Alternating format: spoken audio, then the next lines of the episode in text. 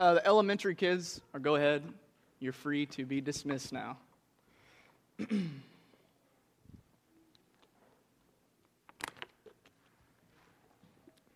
We're going to start off today's message with by watching a short video clip of a movie that I'm sure most of you guys have seen. And in this clip, we're going to see a man named Greg. A lot of you guys probably know him as um, Gaylord Fokker. And he's put in quite an uncomfortable situation in an attempt, a lot of you guys are laughing, in an attempt to win over the parents of the daughter he's wanting to marry. He's asked to say the evening prayer um, um, before dinner. So let's watch this clip and see how it goes over for Greg, Greg. would you like to say grace? Oh, uh, well, uh, Greg's Jewish, Dad. You know that. You're telling me the Jews don't pray, honey? Unless you have some objection. No, no, no, no, uh, no. I'd love to. Pam, come on. It's not like I'm a rabbi or something. I said grace at many a dinner table.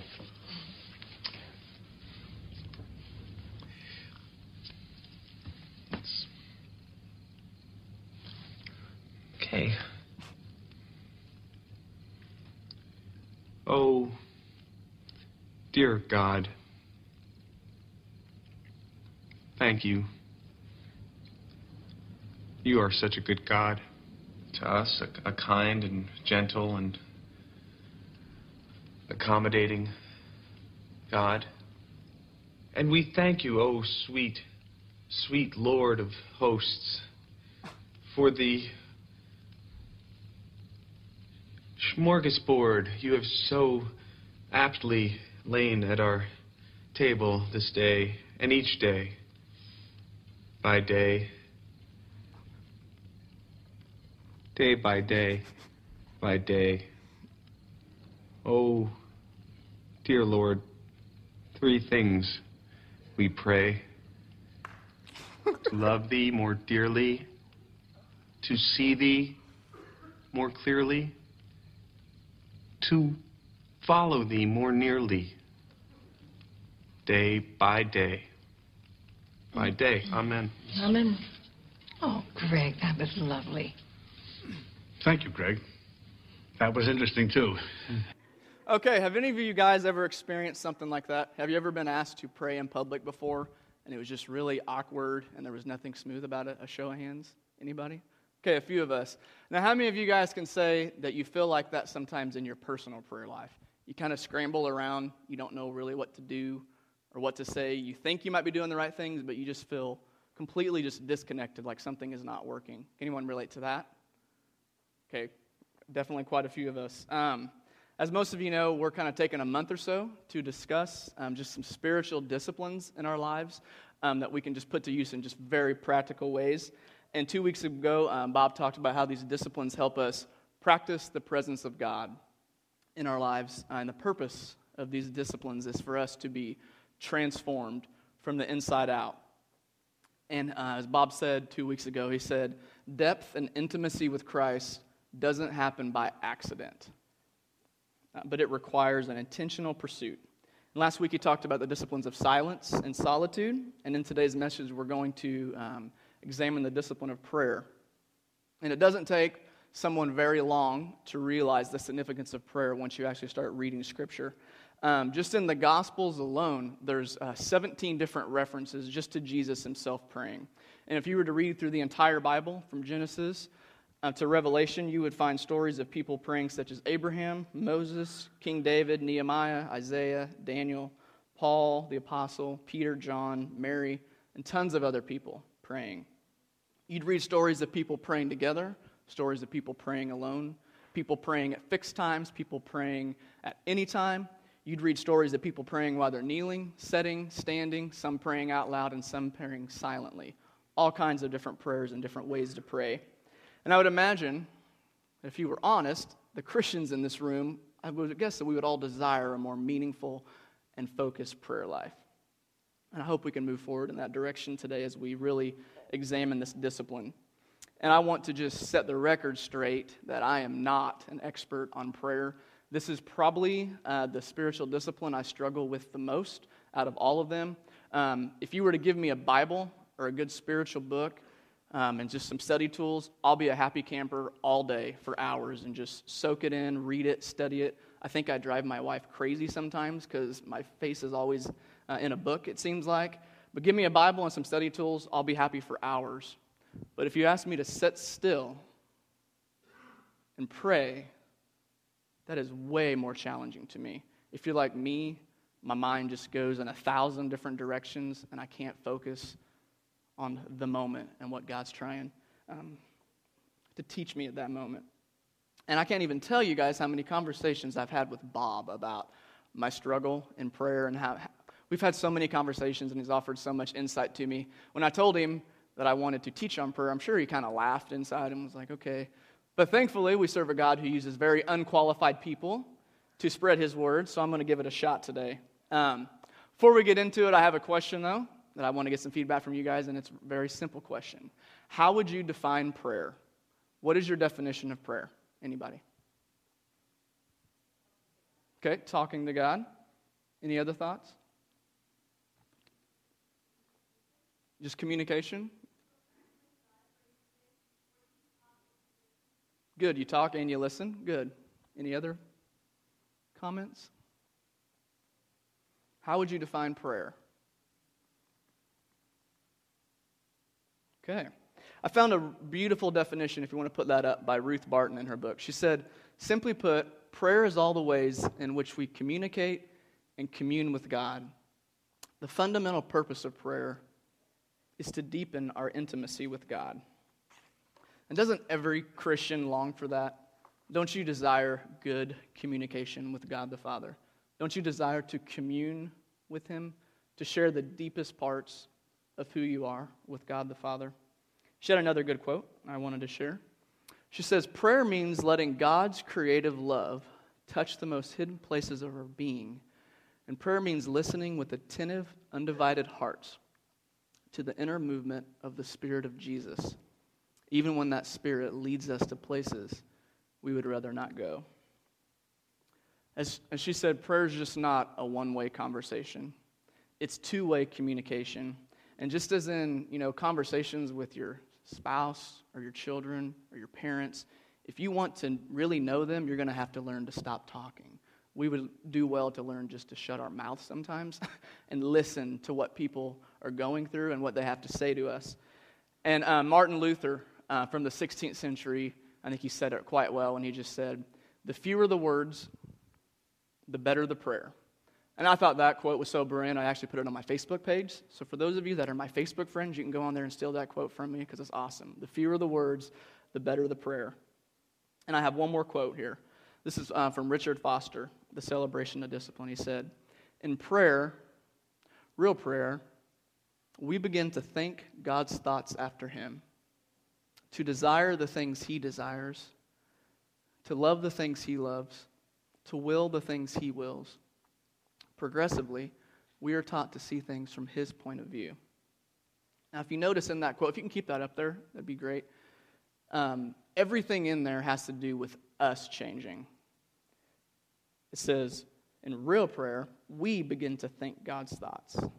We begin to desire the things He desires. We begin to love the things He loves. We begin to see things from His point of view. And if you guys are like me, I would imagine most of your prayers sound something like this God, help today just to be a good day. Uh, help my kids to do good in school today. Help me to pass that test I have tomorrow. Help me to get that job promotion that I really need, God, so I can get that car that I really have to have, God. God, help me to get along with my employee that drives me insane every day. Probably most of our prayers are typical. It sounds, you know, something similar to that. And it's, you know, it's okay to give God our concerns. But if that's what 90% of our prayers sound like, which that's typically what 90% of mine sound like, it's going to be really hard to be transformed into the person God you know, desires us to be. And we might, you know, we may start our prayer journey there with just simple prayers and requests, but the goal and the hope is to go far beyond that and to go uh, much deeper into the depths of prayer. So let's go ahead and get our Bibles out and let's examine what Scripture has to say, we'll, we'll check out a prayer from the prayer master himself, Jesus. Open up to Matthew 6, Matthew 6, 9 through 13. It should be page 672 if you're using a prayer Bible. Um, a, uh, sorry, a Pew Bible. this is Jesus speaking to his disciples and those who were near him.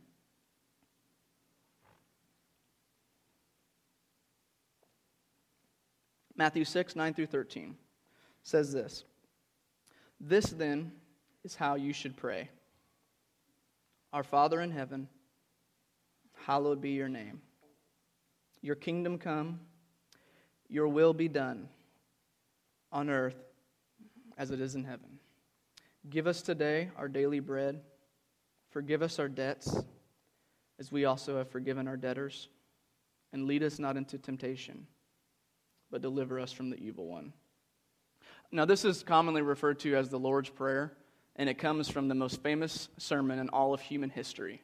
It's called Jesus' Sermon on the Mount.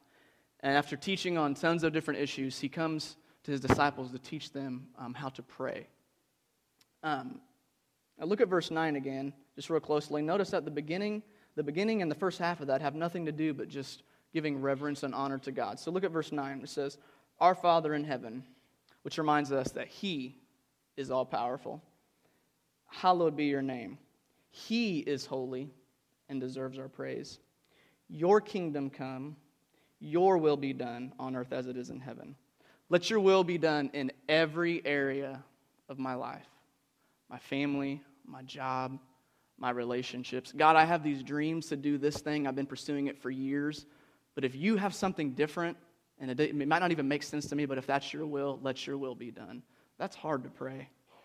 And then after we put first things first, you know, we come to the, we see the first mention of just a basic life need food. It says, Give us today our daily bread. And then we come to this terrible part where we have to confess our sins. And then we have to forgive those who have wronged us. It's, you know, it's, it's oftentimes a lot easier just to hold on to that bitterness and just look down on people. We have to confess our sins and then forgive those who've wronged us. And it closes with saying, Lead us not into temptation, but deliver us from the evil one.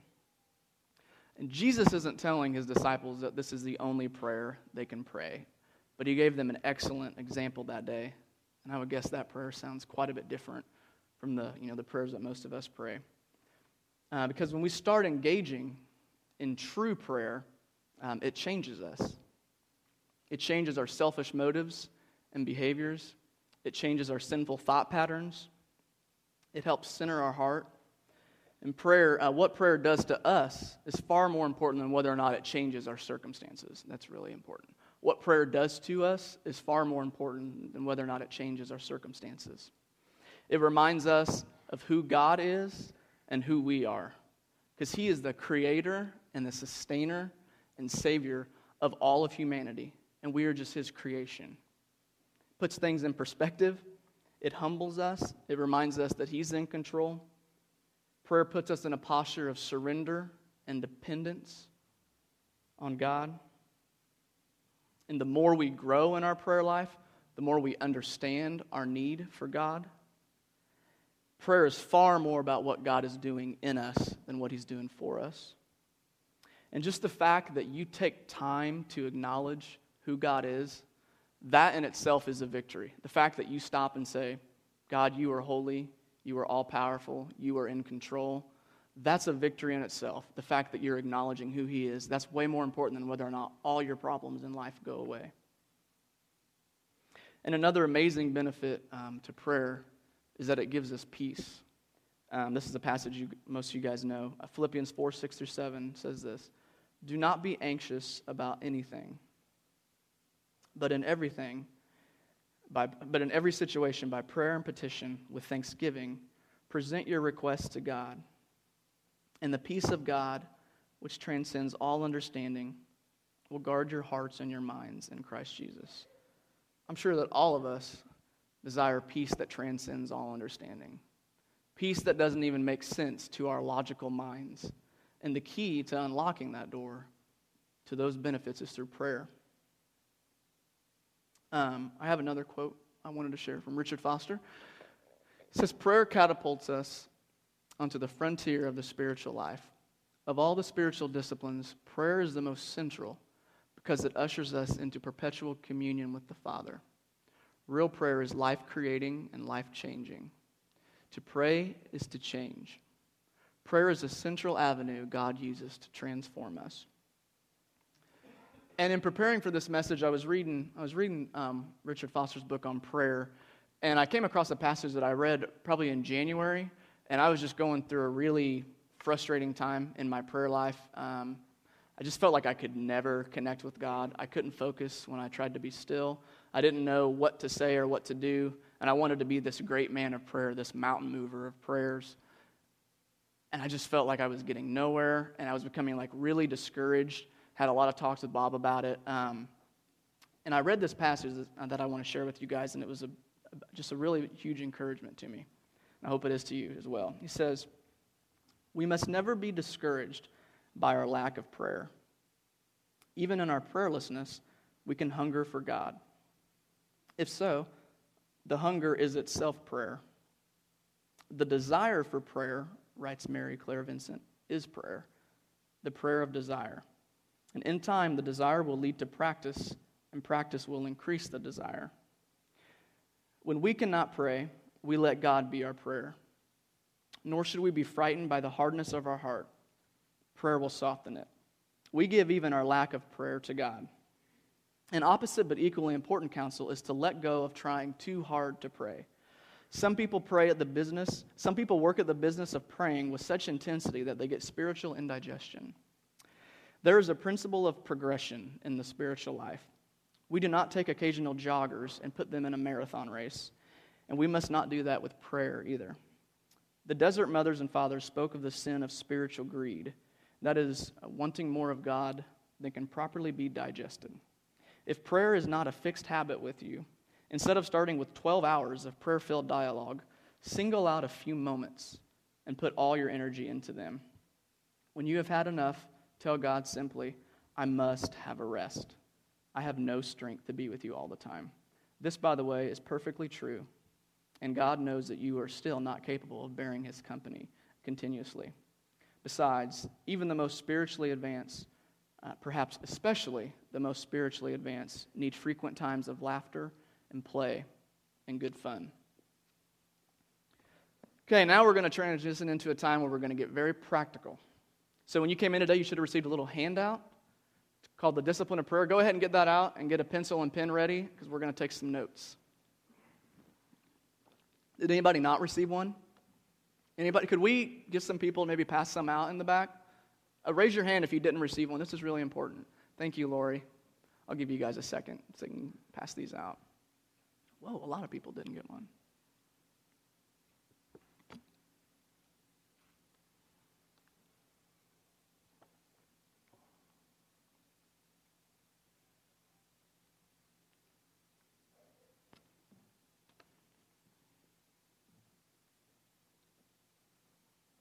What I want to do is offer you guys four different types of prayers and just different ways uh, to practice prayer. Um, some of you might be familiar with these, and that's fine, but I, I think most of us are going to find at least one or two of these probably just brand new and probably never even heard of these before. Um, you'll see that the first one listed there is called the Acts prayer model, and this has nothing to do with the book of Acts in the New Testament. Um, I came across this from a book called Too Busy Not to Pray from Pastor Bill Hybels, and here's how you practice it. Um, each letter represents a word, and what you do is you spend a few minutes just practicing what that word represents. So, for example, uh, the letter A um, stands for adoration. And what you do is, right from the beginning of prayer, you just spend a couple minutes just adoring God, telling Him, God, you are holy, God, you are loving, Jesus, you are gracious, you are righteous, you're pure, you're true, you're trustworthy, and so on. So you just spend a couple minutes um, just in adoration, just adoring God. And once you've done that, you come um, to the letter C, which stands for confession. You just spend a few minutes confessing your sin to God. And don't just say, God, forgive me because I'm a sinner. List uh, specific sins to God. God, forgive me for being bitter towards Billy or Bobby or Johnny.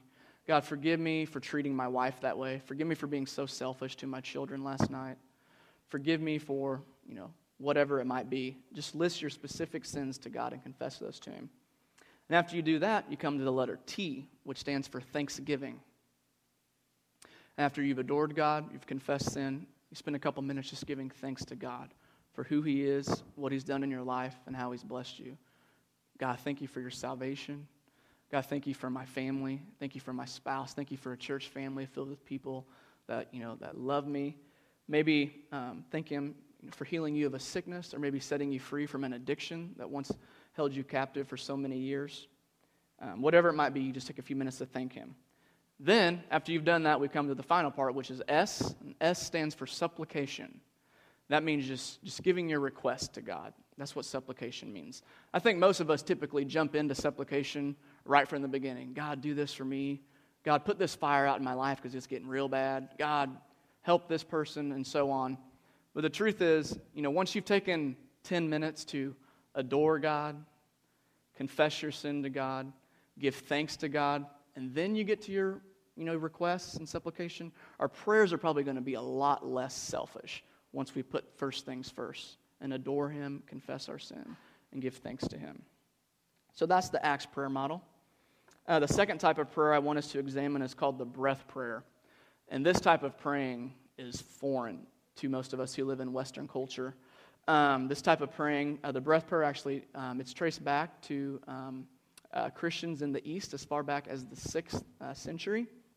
And just as like uh, taking in deep breaths can help someone calm down, um, I took in several deep breaths before I got up here because I was freaking out because I don't want to just completely humiliate myself. So I, I, hope I haven't done that today. But just as it can, you know, it can do those things, it can also be utilized within our prayer life.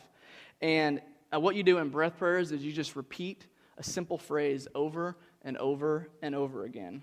And something great about this type of praying is that you don't have to come up with some brilliant thing to say.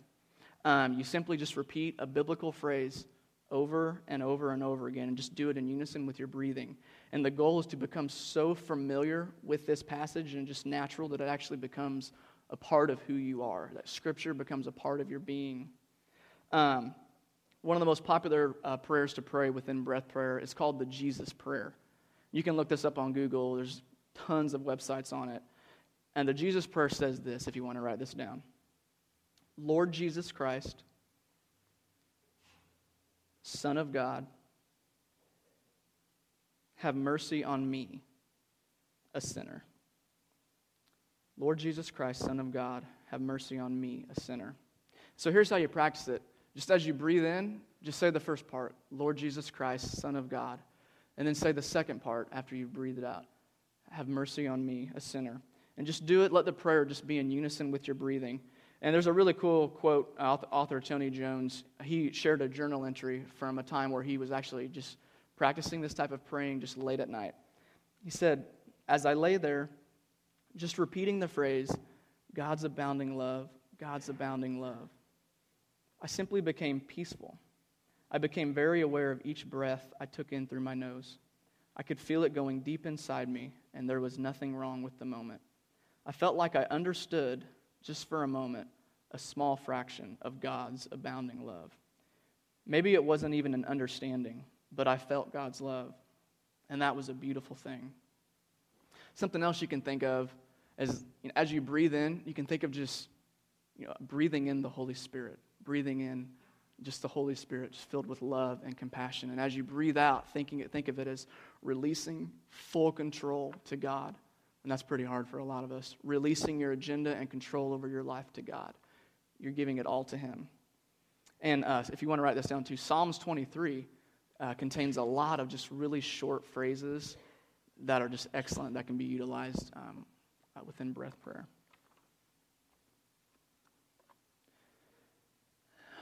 And then the third type of prayer we're going to look at this is the most intense. It's called the prayer of the forsaken. And this is a prayer to pray during times of your life where you just feel completely disconnected from God, where it seems as though God has just almost abandoned you. You keep doing all the right things. You go to church, you tithe, you read your Bible, you pray, you go to your small group, but it's as if God has just turned his back on you. It feels like God has just abandoned you. And going through times like this, this time, times of suffering like this, is just part of the Christian life. It's read the New Testament, those guys suffered. Most of them lost their lives. Maybe you're suffering from a broken marriage. Maybe a, one of your children, you know, has turned their back on God. Maybe you lost your job and you feel God just left you. Maybe your closest friend betrayed you. Whatever it is, you feel like King David did in Psalm 22. when he wrote this. He said, My God, my God, why have you forsaken me? Why are you so far from saving me?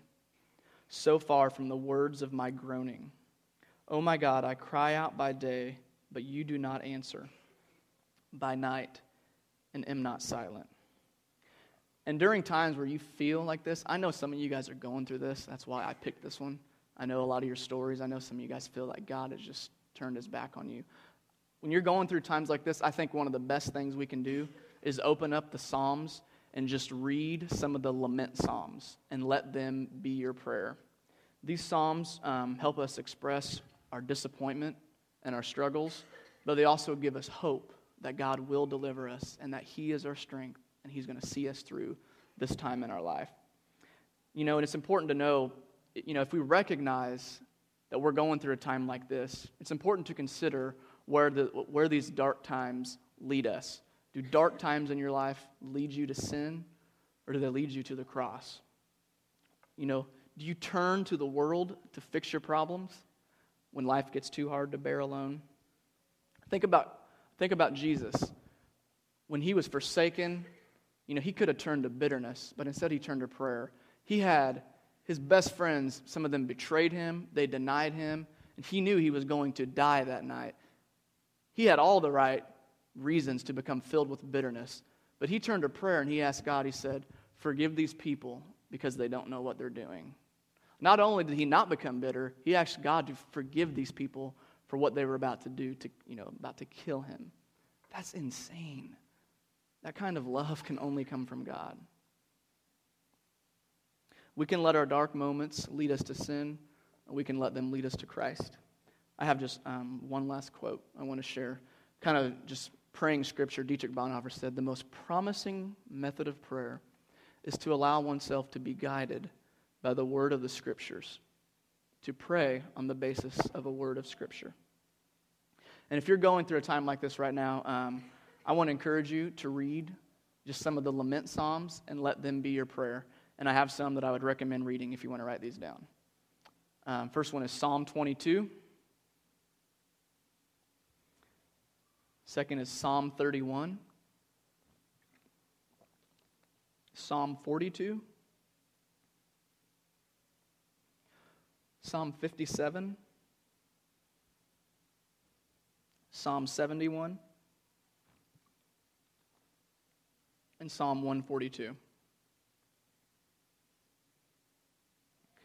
Uh, and then the final type of prayer I want us to examine is journaling. This is pretty self explanatory. I don't really have to go into this one much. You simply write down and journal your prayers. Uh, you don't always have to verbally speak your prayers for God to hear you. You can write them out, and He sees those prayers too, you know, and He hears those prayers as well. And um, this last Thursday, I took Bob up on his challenge of spending an hour in solitude. And what I did was, uh, for the majority of that time, I actually just journaled through the Acts prayer model. So I spent 10 minutes just adoring God. God, thank you for your love, for your just for your compassion, for your grace. Thank you that you're true and just. Then I spent about 10 minutes um, just confessing specific sin to God. I just wrote down just a bunch of my sins. It's probably a long list. Then I came to about, I spent about 10 minutes just thanking God. God, thank you for dying for me. Thank you for your love. Thank you for my wife. Thank you for my family. Then I came to the supplication part where I just asked God to help me prepare this sermon so I don't completely embarrass myself on a Sunday. And that was actually in my journal, so hopefully that one came true as well. And one of the benefits of journaling, I guess a couple of them, is that when you're writing, it's really hard to think about something else. If I want my sentences to actually make sense, I have to focus on what I'm trying to write out and focus on my prayers. It helps me stay focused at least. And this has been definitely the most beneficial um, just discipline of prayer that I've applied to my life this year. And then just another benefit of journaling is that you know, you can look back on your life years down the road and be like, "Oh my gosh, remember when God met me at that time back in 1994? Wow, I remember that was horrible, but God saw me through it." And it's really cool too. This past month, I've opened my journal up and shared some entries from some just close friends who I knew were kind of struggling with some things that I'd been through back in like 2008 and 2009, and I just read my journal to them. And that was so encouraging to them to be like, wow, you went through this too. You know, like what, How did you get through this dark time? Well, let me read my journal to you. So that's really cool to show that with your friends too. So as we just come to an end here, here's my challenge this week. Um, our goal is for each of us to spend 10 minutes every day practicing one of these prayers. And I want you to pick one that you've never done. So for me, it's definitely going to be the breath prayer. Um, pick one that you've never done before and just get into a rhythm of doing it this week. Um, if you want to change it up down the road, that's, that's totally cool. But for this week, just pick one you haven't done and just focus on that one this week, that type of prayer. And if you choose uh, the prayer of the forsaken, I would encourage you guys just to read a different psalm each day. I, I gave you guys six or seven. Just read it out loud and just let that lament psalm be your prayer. So instead of taking on one hour, one chunk of time, we're going to take 10 minutes each day. So if you set your alarm for 6:30 a.m., set it for 6:20. If you go to bed at 10:30 p.m., go to bed at 10:40. Or if your schedule allows you to find an extra, you know, find a free 10 minutes in there, you can do it in the middle of the day. That's fine too. But like Bob said, um, said depth and intimacy with Christ doesn't happen by accident, but requires intentional pursuit. So let's be intentional this week as we pursue Christ through prayer. Let's pray together. God, we thank you so much just for your great love for us, God, and just for how much you desire intimacy with us. God, I pray that every one of us would do our part, Jesus, uh, to pursue you, God, this week uh, through, through the discipline of prayer. Uh, you desire just deep relationships with us, and I pray that we would uh, desire the same thing, God. I ask that you would change us this week as we practice your presence through prayer. God, I ask that you would give us patience each day as we seek you through prayer. Let us not become discouraged um, and just give up, you know, when things get difficult or we just feel just disconnected from you. God, help us just to be patient and just be consistent, God. Um, I pray that you would help us just to press on and continually, God, seek you out in every moment of every day. Help us create space, God, create time in our lives just, just to put you first and pursue you, God. And just please hear our prayers this week. In Jesus' name, amen. Why don't you guys go ahead and stand with us? We're going to close with uh, one more song.